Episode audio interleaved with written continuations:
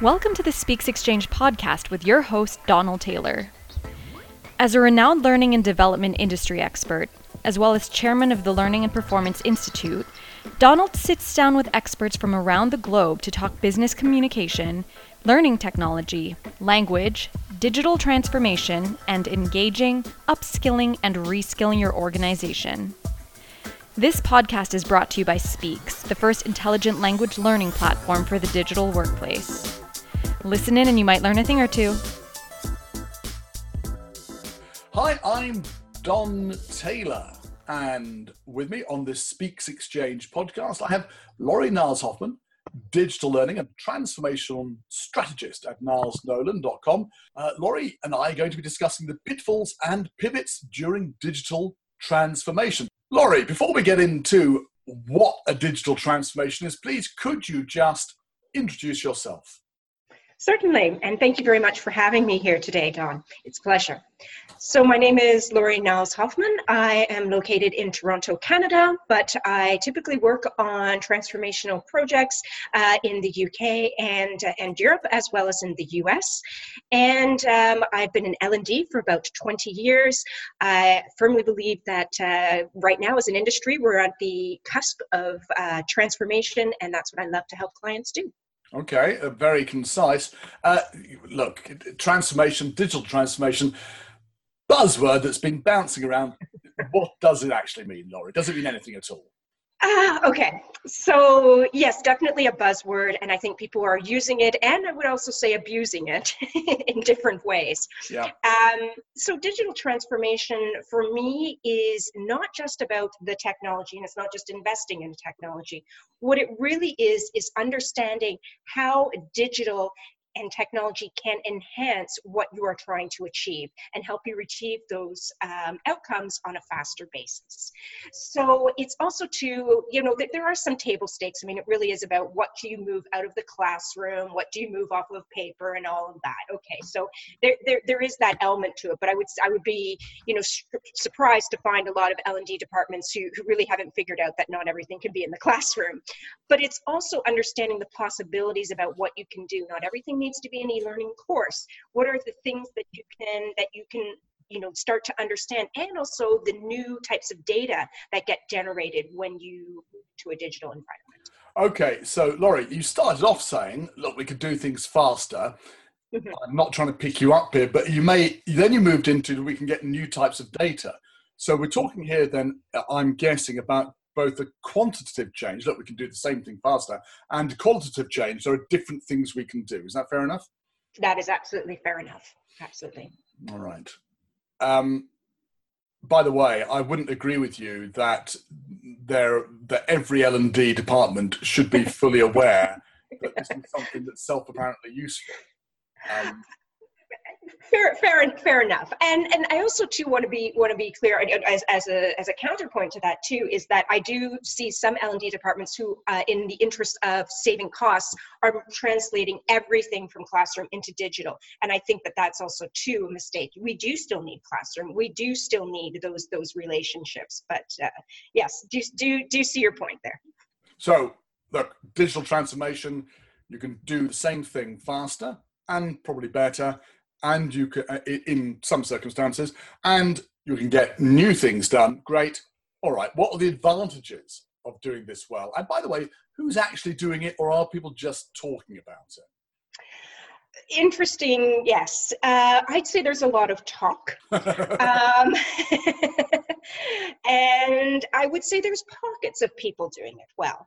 Um, and the people who are doing it well, um, it, it, it's interesting. I know in some other conversations we've had, you know, I really find actually in the Nordics is one area where I'm seeing things being being done quite well. And I, I don't know if it's the the design aesthetic or or where that comes from, the ethos it comes from, but you know, I do see a lot of really really interesting interesting solutions there. Um, but yes, there's definitely a lot of talk, and I think it comes back to exactly what you said before, which what is really transformation. You'll hear a lot of people talk about, oh, well, I put in a new platform. Okay, was that your transformation? Did you change the way you operated? Did you change, you know, the types of, you know, uh, uh data you produce? Did you change, you know, how you, um, you know, work with your and liaise with your learners? Did you do any of those things? So But to your point, what are the advantages of a digital transformation? I flip that around and say it's not about us, it's really about that user on the other end. They are at a point where for them to we talk about upskilling as, as a positive thing there's actually a tremendous amount of pressure on that person on the other end if, if skills are within three to five years one third of the skills you're not are not going to be viable you're somebody on the other end who you have incredible pressure to to just remain relevant or be made redundant. So when I look at that, it's that person on the other end, that speed, that access, that ability to get the content that they need in a timely manner, be able to share it, be able to ask questions. That to me is the real advantage. It's for it's for it's for them. Of course, that translates to better business outcomes, but that's to me is the core of it. Okay, so you're saying the core of a digital, a successful digital transformation is the experience and the of and the benefits to the user. Absolutely, absolutely. If we, if we talk about the user of a, of a, of a technological system, um, okay, to, to help us really understand then what this looks like, what is it like when a digital transformation is poorly executed? Um, perfect examples. One where um, they haven't analyzed what the actual workplace is like. You have to be an anthropologist. You have to go out and see. Do people have mobile devices? Or if they're on factory floors, do they have access to an iPad or a desktop that they can go, or a laptop that they can go into? Rather than saying, oh, this is going to be the solution. And I see that a lot. And, and I started off with mobile because I think that's a really big one. There's a lot of platforms that say we need to be mobile only and everybody's going to do things on their mobile. Not so fast. You know, think about data plans and is it a company owned uh, phone that people are going to be accessing this on? Um, yeah, it's convenient, but it's convenient from the company perspective. And I, I've yet to see somebody actually on the train not go to their Instagram first rather than their their their LXP. Just let's just be transparent about that. Um, so that's so that's one one hurdle uh, you know that we that we need to, we need to think about. How much time do they have? What does their day to day look like? So rather, and I think it leads back to where we started, which is it's not just technology first. It's not just throwing out a platform and saying people will use it. Um, it's it's really understanding how that is going to fit into their their day to day work uh, work life and and it's it's almost getting into that whole uh, learning in the flow of work how does how does that that happen so that's what i think it's it's it's, it's unsuccessful um, is you know and also I would, I would say it's unsuccessful if the l&d department themselves does not change they have to think of a new way of working they have to think of what it means to move from courses to resources how does that happen is it just the L&D department that needs mm. to hmm. find a new way of working? Or is digital, digital transformation about how digital technologies and ways of working throughout the organization change? Is that fair enough? It's completely fair enough to say. I always say that IT is the best friend that L&D never had. And that's the that's the people that you need to be taking out for a coffee and making friends with. In addition to that, marketing and communications, um, you know, and you, in all this transformation, the other uh, you know people that you need to consider are also your stakeholders. If you don't inform them and get them on board and really help them understand what this digital transformation is, you won't have their support. And what they will do is feel as though, well, I'm not getting the courses that I used to get. I'm going to go off and buy my own library. And then you just have carnage. So you you you need to get all those people on board, and also um, to you have to have those different relationships and and be a lot more transparent rather than the silo go to so you said there that uh, uh l&d needs to get the stakeholders on board with digital transformation. Mm-hmm. yes. isn't that, putting it, isn't that putting it the wrong way around? Shouldn't it if it's crucial to the way the business works shouldn't they already be on board with it? Otherwise it's never going to happen. They have to be on board with it yes. However I often find with stakeholders, their expectation is still for L&D, just because it's in digital, to still be that order taker and to deliver, right. you know, what what they what they wanted. So they're still thinking in terms of courses, and they're still thinking in terms of, you know, uh, just do do what I say. And the, the fact is, is when we're talking about digital, we have to get them to understand things like there's going to be new metrics. The whole idea of measuring, you know, bums and seats and completion rates and test scores yeah they're important but they're not going to be as important as understanding engagement levels you know likes uh, dislikes uh, shares comments all that. So there's a whole education process that's going to to come with that to help them understand what what good looks like. And so so yeah it's it's a, it's a journey. It's a journey. Okay so let's look at the stakeholder bit in a bit more detail because sure. uh, I, I think you raise a really good point here. The stakeholders can come in saying, we're expecting this digital approach to working, which includes some changes in L&D, to mean that L&D does the same old things in a slightly new way. So it's going to be a new way of delivering courses. Right. L&D, you're saying, should turn around and say, great, love it. Yeah. Actually, what we do is different. Now, a couple of questions there.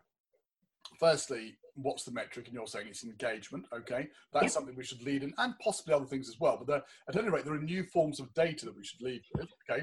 Second thing, how do you convince your stakeholders who almost certainly have spent their lives regarding mm-hmm. this as a if you like, a headmaster teacher student relationship where L&D is the teacher, the employees are the yeah. students, and the stakeholders are the headmaster, suddenly it's a whole different, um, much less hierarchical approach. How do, you, how do you persuade them of that? Because that's crucial to this, has very little to do with technology, everything to do with people. Uh, completely, completely. So, what I talk about a lot is that whole notion of teacher student relationship mm-hmm.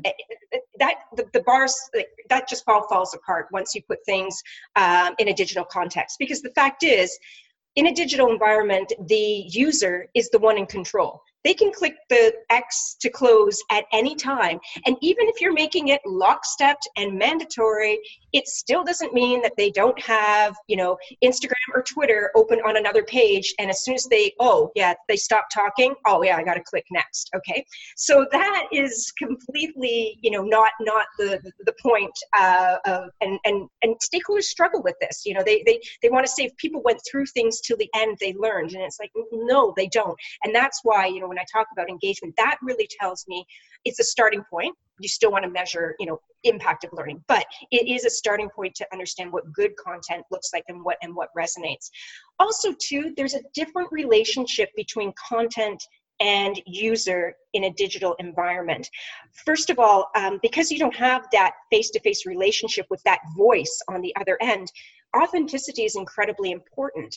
And so, writing things in a way that's very um, very cold, very sterile, almost like a textbook. That just doesn't resonate. If you look at even how news articles are, are written, it used to be, you know, uh, uh you know very, you know, ju- just the facts. Now you see there's storytelling. There's, there's, and because we've figured out through the technology medium, through digital medium, that these are the types of of articles that people gravitate towards. So we have to get out of that cold, sterile place. And in a way, this is almost like returning to the classroom. A robot does not teach you in the classroom. So why do we bring that robotic element into our digital uh, environments? It doesn't make sense you mentioned journalists. Now, yes. Uh, you, you, and, and the journalistic approach to writing. You hired a journalist, didn't you, back in the past? Can you tell yes. us that story? What what different did difference did a journalistic approach to writing have to engagement? So with the journalistic approach to writing, you're really looking at an inverted pyramid. So we, if we think about how we write in L&D, you know, we, we, we start, we write a lot of times like the Bloom's taxonomy way, right? We also too, you know, if you think of, if I'm going to write a course on, which you shouldn't be, this, this is a bad example, no one should write a new project management course because plenty exists. But say if you were, you're probably going to start off with the history of project management and da da da da da da, right? And important players in project management. Then you're going to, you know, keep going. So in in in uh, journalism, it, it's completely flipped on its head, right? Your headline is meant to tell the story in, in, in a way that convinces people to, to to click on it. Um, and you're starting to with the key salient facts that you can skim and scan, and you may not even read the entire article, but you know enough. And so the, that's that's a really different way of writing. And I think we panic about that in L and D because we think if we don't put everything in, if they didn't read it, they're not going to learn it. And the fact is, it, that doesn't matter. You want to give them what they need to know as fast as possible in a way that's also very you know relevant and timely. I think the other thing too about you know journalism and it's a challenge even for, you know it's a challenge for me but journalists you know don't use 10 words when five words will work just as well. Be as concise as possible and it's very difficult to do but there are tools and techniques uh, that that you can employ. And and that that to me is about all about making your your content brutally efficient brutally efficient content. Where i don't think we're off track here with digital transformation. That sounds quite quite fundamental. Can you just explain what you mean by that? Right. Well, I think it does actually still fit in with the digital transformation because, you know, we will see a lot of things that technically we can do, you know, gamification, notifications, all of these, you know, um, little videos that we can now create, you know, that are really fast. And it, it comes down to just because we can doesn't mean we should. And we really need what, to me, what brutally efficient means is what is the fastest and path of least resistance that we can build something so that person on the other end has what they need at the point of need and in the most concise format. So that that's that's a, a pretty uh, unwieldy concept but but what i'm saying is you know really look critically. You know we, it, it starts with do we need a course versus a resource? That's a pretty good example of being brutally efficient. It's also too about getting the the tone and and um, media right. So if you're you know producing a video, does it have to have all the you know animations? Does it have to have the intro outro, or is it simply about just making it tight and and, and simple? Do we need to make everything fancy with you know uh, avatars and you know graphics? No, sometimes just a simple video is is is, is, is very good. You know, podcasts like we're recording now. Um, but those that's what I mean by being being brutally efficient. Another thing about efficiency, and coming back to this point about journalism, I was reading um, Make It Stick, or yes. yeah, which is a fantastic book. Yeah. And they tell the story of a journalism class where uh, all the kids, young students, go through this journalism class and they all learn how to write as journalists. And of course, in you write an article, it gets cut from the bottom, so you have to you have to put the most uh, important stuff right at the top. The question is, what's the story? Yes. And very often what appears to be the story isn't the story. And they tell this great lesson about journalism 101. Everyone comes into the class, they're given a bunch of facts about the whole of the staff of the school going to visit a symposium where the state governor and somebody from Harvard will be giving a talk about whatever, new school right. methods. Everyone writes the same first paragraph for the story. Mm. Professor comes back and says, You're all wrong. The first line is not, There will be a symposium, blah, blah, blah. The first line of the story is, There will be no school on Thursday. Because if all the staff are going, the story is there's no school. So it's you've got to think behind it, and of course that pulls the audience in. So yes it's not a trivial task writing well. And in fact, I think Patti Shank has just written some great work on how to write to help people memorize. The other thing I want your opinion on while we're talking about minimalism is Clark Quinn. He has this great phrase he's got, which is used for, I don't know, it must be at least five years, possibly a decade, the least assistance principle, which is yes. what's the least I can do for you? And that's so much the opposite of the mm-hmm. traditional approach of L&D. What's the least I can do? Because the idea is get this person the help they need as fast as possible to be productive as quickly as possible. And I guess that's what you're talking about, Lori, yeah? Absolutely, absolutely. And I, I think also we, we discredit our, our learner uh, yes. a lot. They yes. are your peer and, and and sometimes they may be beyond your peer. We we, we it can't be so arrogant as to say that we know everything and that we we can you know d- dictate what people must know. We also have to respect that that person may have 20 25 years of experience or they've even maybe they have two years but of deep knowledge in a particular uh, topic. So who are we to to make that decision for them? So we need to let them write and develop and design in a way that they can filter what they need very quickly. Because the fact is in digital we're not talking about 15 minute increments or 30 minutes we're talking nanoseconds i really like that and you said it right at the beginning in this situation of digital we are no longer in control and that's why engagement is so important because it's our proxy for is anything happening. If you don't have engagement, certainly nothing else is happening. So I, it's a really good point. Um, can we just, I realize we're jumping around a bit here, but as you were talking, I'm, i make notes to myself and I, I try to pick up on things. IT, the best friend L&D never had. I love that phrase. In my book, Learning Technologies in the Workplace, when I was doing the research for that, I found that the really successful implementers, guess what, had an established re- relationship with IT. They didn't know this was a common factor across them, but they all had it, either because they'd been working in that particular organization for a long time, or because they'd built it, or because in some cases actually worked in IT in the past.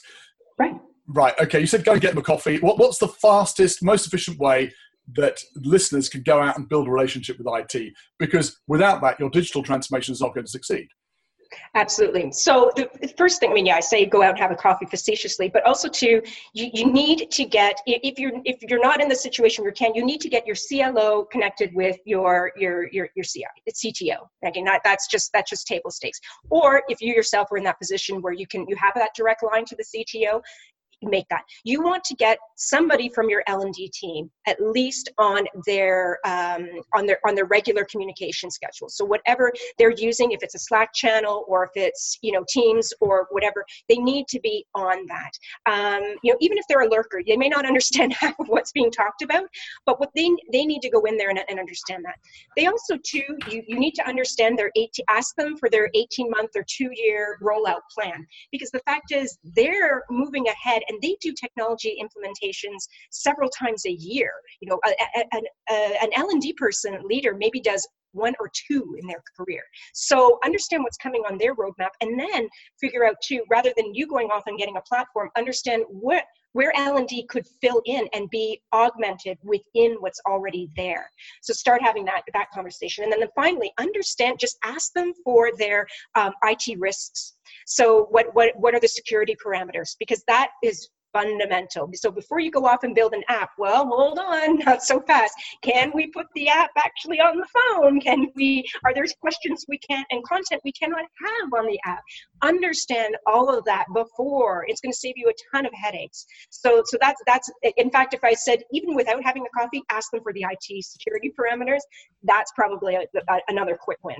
I would totally agree with you, except I would never go with a question first that is you. Well, asking for reports and stuff they've produced, fair enough. Yeah. I, I, I, would always never ask for help. Uh, advice is one thing, but never ask for help is the first thing. Build the relationship yes. first.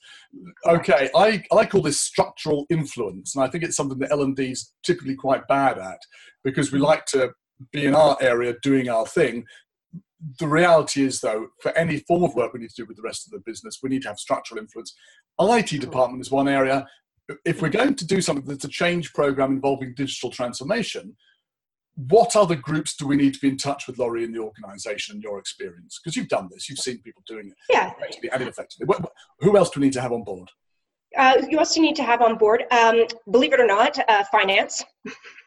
that's that's your, your your your big one because you know they look at L and D as just a line item. Yeah. Uh, they and they they don't see the, the the value. So you need to understand what is of value to them which is obviously going to be profit but understand how they how how do they budget things? How is it allocated? Where does it come from? Where where can you you know beg borrow and steal? And and and be able to speak their language back to them. They don't care about learning objectives just be clear. They you know they're being counter so you need to be able to translate back what you're doing to them. So so that's that's that's the other key relationship. The other one that i love as well is marketing and communications because i do believe that a lot of what l&d does is actually marketing and comp and you should be partnering with them. Um, in in organizations where, where where you are able to do that i actually recommend having those two so closely linked that when work comes into l&d they're using the same you know project management tracking and you just pop it over to marketing and comms as seen fit.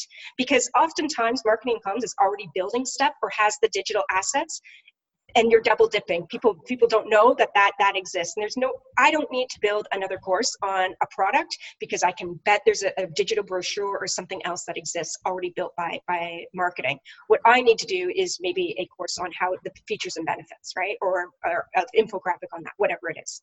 So that that's that's a really key thing. Also too why marketing and communications are really important is they already made the transition into digital probably 15 years earlier than we ever did they know what works and what doesn't work and they understand the engagement metrics. They understand how you deploy um, a message. They have that. And so work with them because they will be able, you don't need to figure it out on your own. Comms will tell you exactly whether people are likely to open an email or a text, you know, versus, you know, uh, you know, whatever, right? So, so they'll be, they'll know all that about the organization. So that's a key relationship as, as you move into digital. I love that. And it's so well expressed.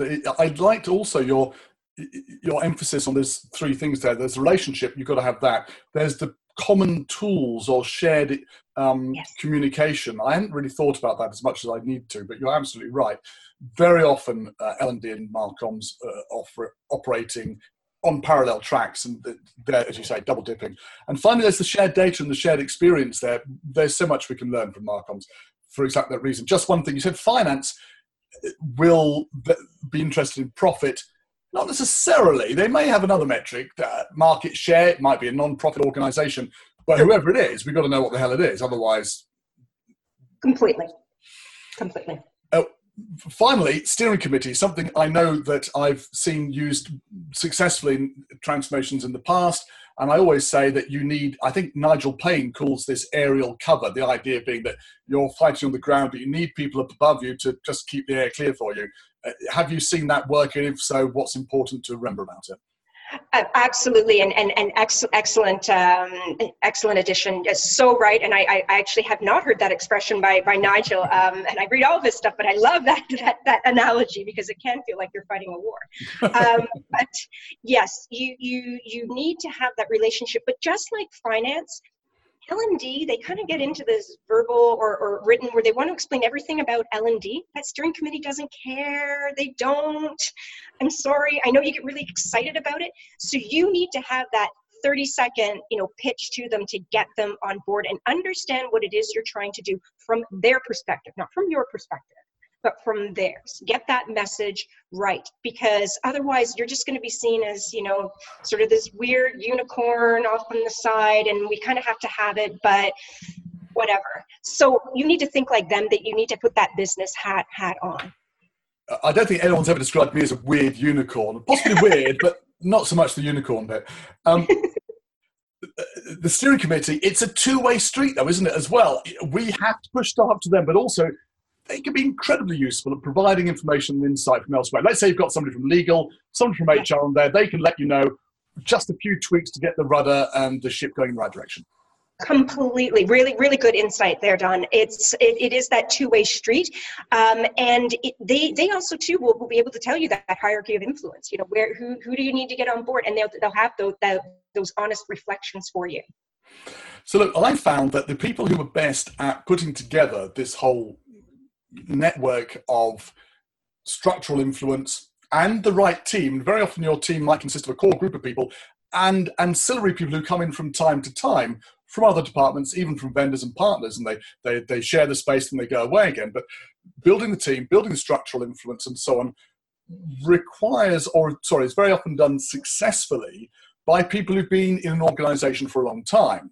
What if you haven't been in an organization for a long time? You don't know people. How do you go out and find the right people to have on your team and in your sphere of influence? What do you do, Lori? So, as for when it comes to digital, and I'm, I'm being careful to say digital for a reason, um, because the first thing you want to do is look at the any social platforms slack any of those things that people are using to get their work done and find the influencers.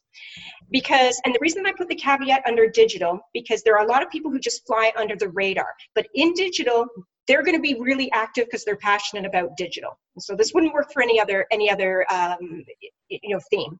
So go in and find out who's talking to whom. See if you can talk to marketing. They'll tell you who is connected with whom. Where are the where are the silos? Understand those networks because sometimes it'll be yes you'll have somebody who maybe is the cto but i'll bet they have somebody that they are hyper connected with you know 40 times a day and is a trusted advisor that maybe is a senior manager or somebody that you wouldn't even have considered. So that's the place that i always like to go and i, I cyber stalk people. Also go on linkedin find out who they're connected with.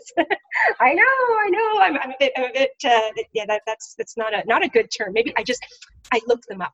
But understand what that is and a Google search on those people because that will also tell you if you don't have maybe access to the the you know the steering committees. If you're in a large organization, you might have not have that find out where they've been published, what they're talking about, um, understand that because that'll and, and look at when they post something, who shares that article within the organization because that will tell you who they're connected with and how you want to get uh, through to them and who who are the people who are really talking. Now, what you're describing here is a fairly sophisticated type of um, network analysis, but done in a qualitative way, looking at what's really going on in an organization as opposed to what the organization chart says is going on. Correct. Does everyone in L&D have the skills necessary to do that? What tips can you give them?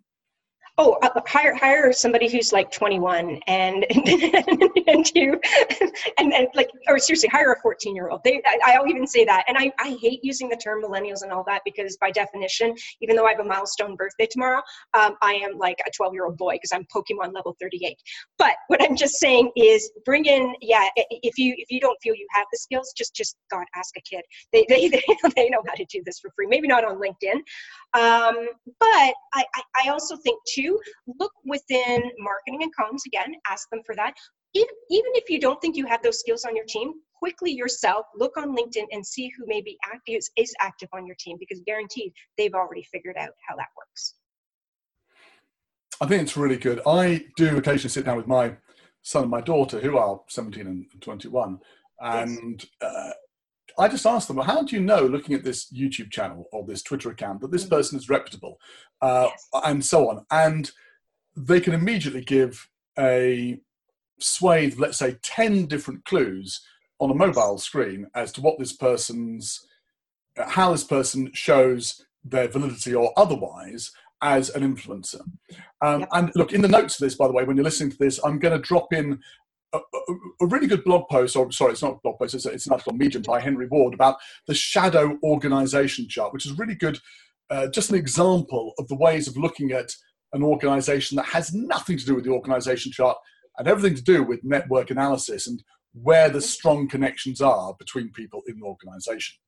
And what's interesting, and I, am I'm glad you said that about um, you know about asking you know your kids for for that. Is what I also find fascinating too is I mean I thought I was you know social media savvy, but then you know I talk to my friends' kids and they automatically can tell what are spoof accounts, what's fake yeah. very quickly very quickly. And that that i think also too is something that that comes back to that authenticity and understanding that because that that your that detector is so high when people are online. And i guess of course lori that if you're working with somebody who you imagine is a an influencer, but they're exhibiting the wrong behavior online, if you like, the digital body language, which I'll ask you about in a second yes. that's going to mean that you've got the wrong person banging the drum for you. People are not going to, they may not even take them seriously. They may even regard their message as being in, in a negative light. Correct. So, yes, we've got to pick our influencers with the same care as everything else we do on our team. And coming back to digital body language, it's not exactly, of course, I haven't used the term quite exactly there, but I know that's a big thing of yours, Lori. Just want to quickly um, share sure. something with us about it. Sure. So digital body language is really understanding the behaviors of, of, of, people online within your organization. So just like when we were in the classroom, arms crossed, looking out the window, or making eye contact or laughing, people give these exact same clues online vis-a-vis whether they how long they view a video what time of day they view it uh, what they click on what they share what they comment what they bookmark what they they like. All of these are clues. And just like in the classroom where we respond to them we want to do that same response in simply in digital format. So if we see that people are very active monday morning push your content out on monday morning. Even if your stakeholders say well we really want it to go out on the 15th because you know that's good for us no you want to put it We get that window of opportunity. If you find people consume more video over, um, you know, P- PDFs, video obviously for whatever reason is something that just that's appealing to your your audience. So and understand you know the length of video what type of video do they prefer talking heads do they which probably don't but do they prefer you know candid videos do they prefer more production videos? So what is that? Start to to, to under understand that and be able to to answer that in kind. Otherwise you're simply shouting into the wind and hoping somebody hears you who originally produced the term digital body language? Yes, he's uh, Steve Woods. So I worked for Steve uh, at uh, Eloqua. He was the, the chief technology officer there. Uh, phenomenal book he has, Digital Body Language. Urge you to, uh, to have a look at it. And this was actually written for marketing. It was written for marketing automation. And so it's it's it's again when I talked about how Mark Marcoms have, have gone through this digital transformation about 15 years before, this is exactly it. And the book is is is around that age. I believe it was 2007. I'm going back in, in my dates. No, 2000, 2009. Okay, fact check. That was a, a real-time fact check. So, so yeah, so, so 10 years, but it's, it's, a, it's a great read. Um, and, uh, you know, and I, I still love talking to, to, Steve about it. And, and in, in, it's interesting, they now work for a company, or now have started a company called Nudge.ai. And the reason I mention that is not a plug, well, plug to them, sure, because I really, I really like them and, um, and I think they're doing great work. But it's understanding um, how sales relationships work. I'm going to, I'm going to explain in a horrible way, but that's also too. Look at their site and you'll see that's where L and D is probably going to be looking at some of their methodologies in the next five years. Is what I predict. Laura, we started off talking about digital transformation. And as always with these podcasts, because I, I like to have a chat with people I like and wander around the houses a bit, we've, we've had a nice look along the way, smelt the roses, and, and we've all the way through, there's been this common thread of people. What is it that is so important about people versus technology and digital transformation? Well, for this, um, and Ed Monk does some great work on this and the importance of getting the human right in technology. I think what it comes down to is, you know, technology is only relevant if that person on the other end gets something from it. And so if we aren't thinking in those terms that then then then simply forget it. When you put something online think of all the other things that is are competing. You know they're getting a ton of notifications on their phone their email their their kid texting them their whatever. Why do we think that our notification on hey it's time to do your aml isn't this great? No they don't care. So you you have to understand that that that environment and what that how that human is feeling I think also too the other thing with technology is and I started with this about you know people are under incredible pressure to to upskill themselves by the same token, these, and, maybe depending on where they've come from, they may not also be as technology savvy. So we need to, we can't add another hurdle to that to make it even harder for that person to, to get what they need to get to. Now, I also don't want to make the assumption that just because somebody's older that they don't have, you know, they don't have the technology skills because I've seen that disproved so many times. And I think we need to get out of that, that, that paradigm. Um, but so you really have to it has to be a human centric approach. We also need to think too of our l&d teams ourselves. We need to upskill. We need to go through that transformation. You're going to have naysayers on your team. You will. So you need to think about that as well as you go through that digital transformation. I i i'm just want to come back to that point before we wrap up.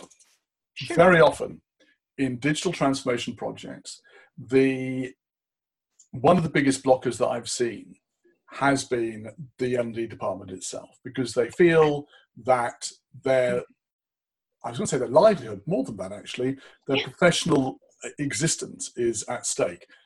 Yes. Any tips about getting the L&D team on board? This isn't going to sound like a tip. It's probably going to sound a little a little harsher than I mean it. But when we do these digital transformations, I say a third, a third, a third. And what do I mean by that? When you start them, you're going to have a third that are right on board and ready to go, and they're already there. In fact, they're probably the ones who've been frustrated and, and they want to see the transformation happen. The second third is like, I get it, but I'm scared. I don't know how, this is going to impact me. Can I make it? You know, can I can I do this? And so so they're going to be feeling that that that pressure. And you need to give them a lot of love and get them this get them ourselves like shoemakers children. We need the shoes. We need to be upskilled as well. And then you're going to get a third that aren't ever going to get on the bus. And, and, and it's sad to say, but as a leader, you're going to need to look really critically at those, at, at, at that spread. And you know what? The fact is, is that times where I've been, I hate to say it, forced to bring that third along, it's been dire. They've hated it too. It, it's it's not that it, you know I'm being I'm being cruel. They have not enjoyed the experience, and they tend to attrit. So what we do is proactively say, look, these people are going to be happier elsewhere. I'm not saying terminate them because they've got a, a lot of skills, but they may not they may not be viable in this new environment. How can we help them get to some place where it is going to be where they are going to feel professionally successful and they're going to get something out of it? Because let's face it on this journey they're not going to enjoy it. So so so so there's definitely definitely that. You do need to put aside some investment for that upskilling. Um, you know that that's going to be part part of the the transformation. Um, and when you see the detractors you know I, I don't want to sound like i'm stalin but you've got to get have the open conversation but the detractor the detractors can only go on for so long before you have to say look you know what? This is this is this is where where we're headed. Anybody i think who's ever managed a substantial team which has had at least one detractor in it will recognize what you're saying. And I cannot think of anybody I know or any circumstance I've been where I've managed a team where I don't wish that I'd given the detractor the ultimatum anything other than sooner. It's always better to say, look, this is how things are going to be. We'll support you coming on board. And if you yes. don't want to come on board, that's fine too. Let's talk about it. But let's not, in my case, Lori, be very British and pretend there's nothing wrong. You have to confront these things. Absolutely, absolutely. Andy Wooler of Hitachi has a great quote on this. He says, You can do anything with technology, but people can also stop you doing just about everything. And that's my mantra on this. That's why the people side of it is so important. Lori, we've smelt the roses along the way. We've had a great conversation. We have to end with the two questions that we ask every interviewee What do you wish you'd known when you started in learning and development? And what are you curious about right now? So, Lori, what do you wish you'd known at the start? What I wish I'd known in the start of L&D is that not everyone thinks like me. And so that sounds really basic, but you have this worldview when you're young that, oh, well, I like it this, you know, I like content this way, I like to learn this way, therefore. Now, I'm not talking about learning styles. No, no, no, no, no, no, no, don't, don't, don't paint me with that brush. But understanding that you need to understand how people are going to use content engage with it and, and check your biases. Just because you like things in a certain way is not going to be you know the way that everybody does that. And i and i think so you watch more observe more and and appreciate how other people think and experience learning so it's completely, it, it, it, sounds so basic, but I don't think we do enough of it. We jumped a lot to solution. And I've, I've done it a million times too. I used to be on the platform, you know, build a, you know, build a new platform, build a new app now. Um, what am I curious about right now? I'm really curious about learning in the flow of work, but understanding that that means the LXP or the LMS or whatever the cool kids are, are calling these tools is probably not going to exist in a way that's even visible to the learner. It's going to become a back end vis-a-vis like one of the marketing automation tools. You know, nobody sees an Eloqua, nobody sees a Marketo, but they're there. And I think that's going to be really interesting how L&D manages that shift because we will not have a presence in, in the sense of we will not have the portal, we will not be the destination, but we will be there within their their day to day. And and I'm curious if L&D will appreciate that, or will we be too ego driven to you know, and, and and will we see that as a threat? Because I don't think it's a threat at all. I think it's actually helps us uh, quite a bit. So that that's what I'm I'm most curious about right now. If your goal is helping individuals and organizations succeed, it's not a threat if your no. goal is to be loved because of the content you produce, Correct. it is. Correct. So that, that's going to be that's that's what I'm very interested in right now. Well, we'll invite you back in a couple of years' time to uh, episode 500 and something, and we'll explore what happened to the uh, invisible LMS, as many people call it. Lori Niles Hoffman, thank you very much for being our guest. And, and thank you. It's always a pleasure to chat, and I really appreciated this opportunity.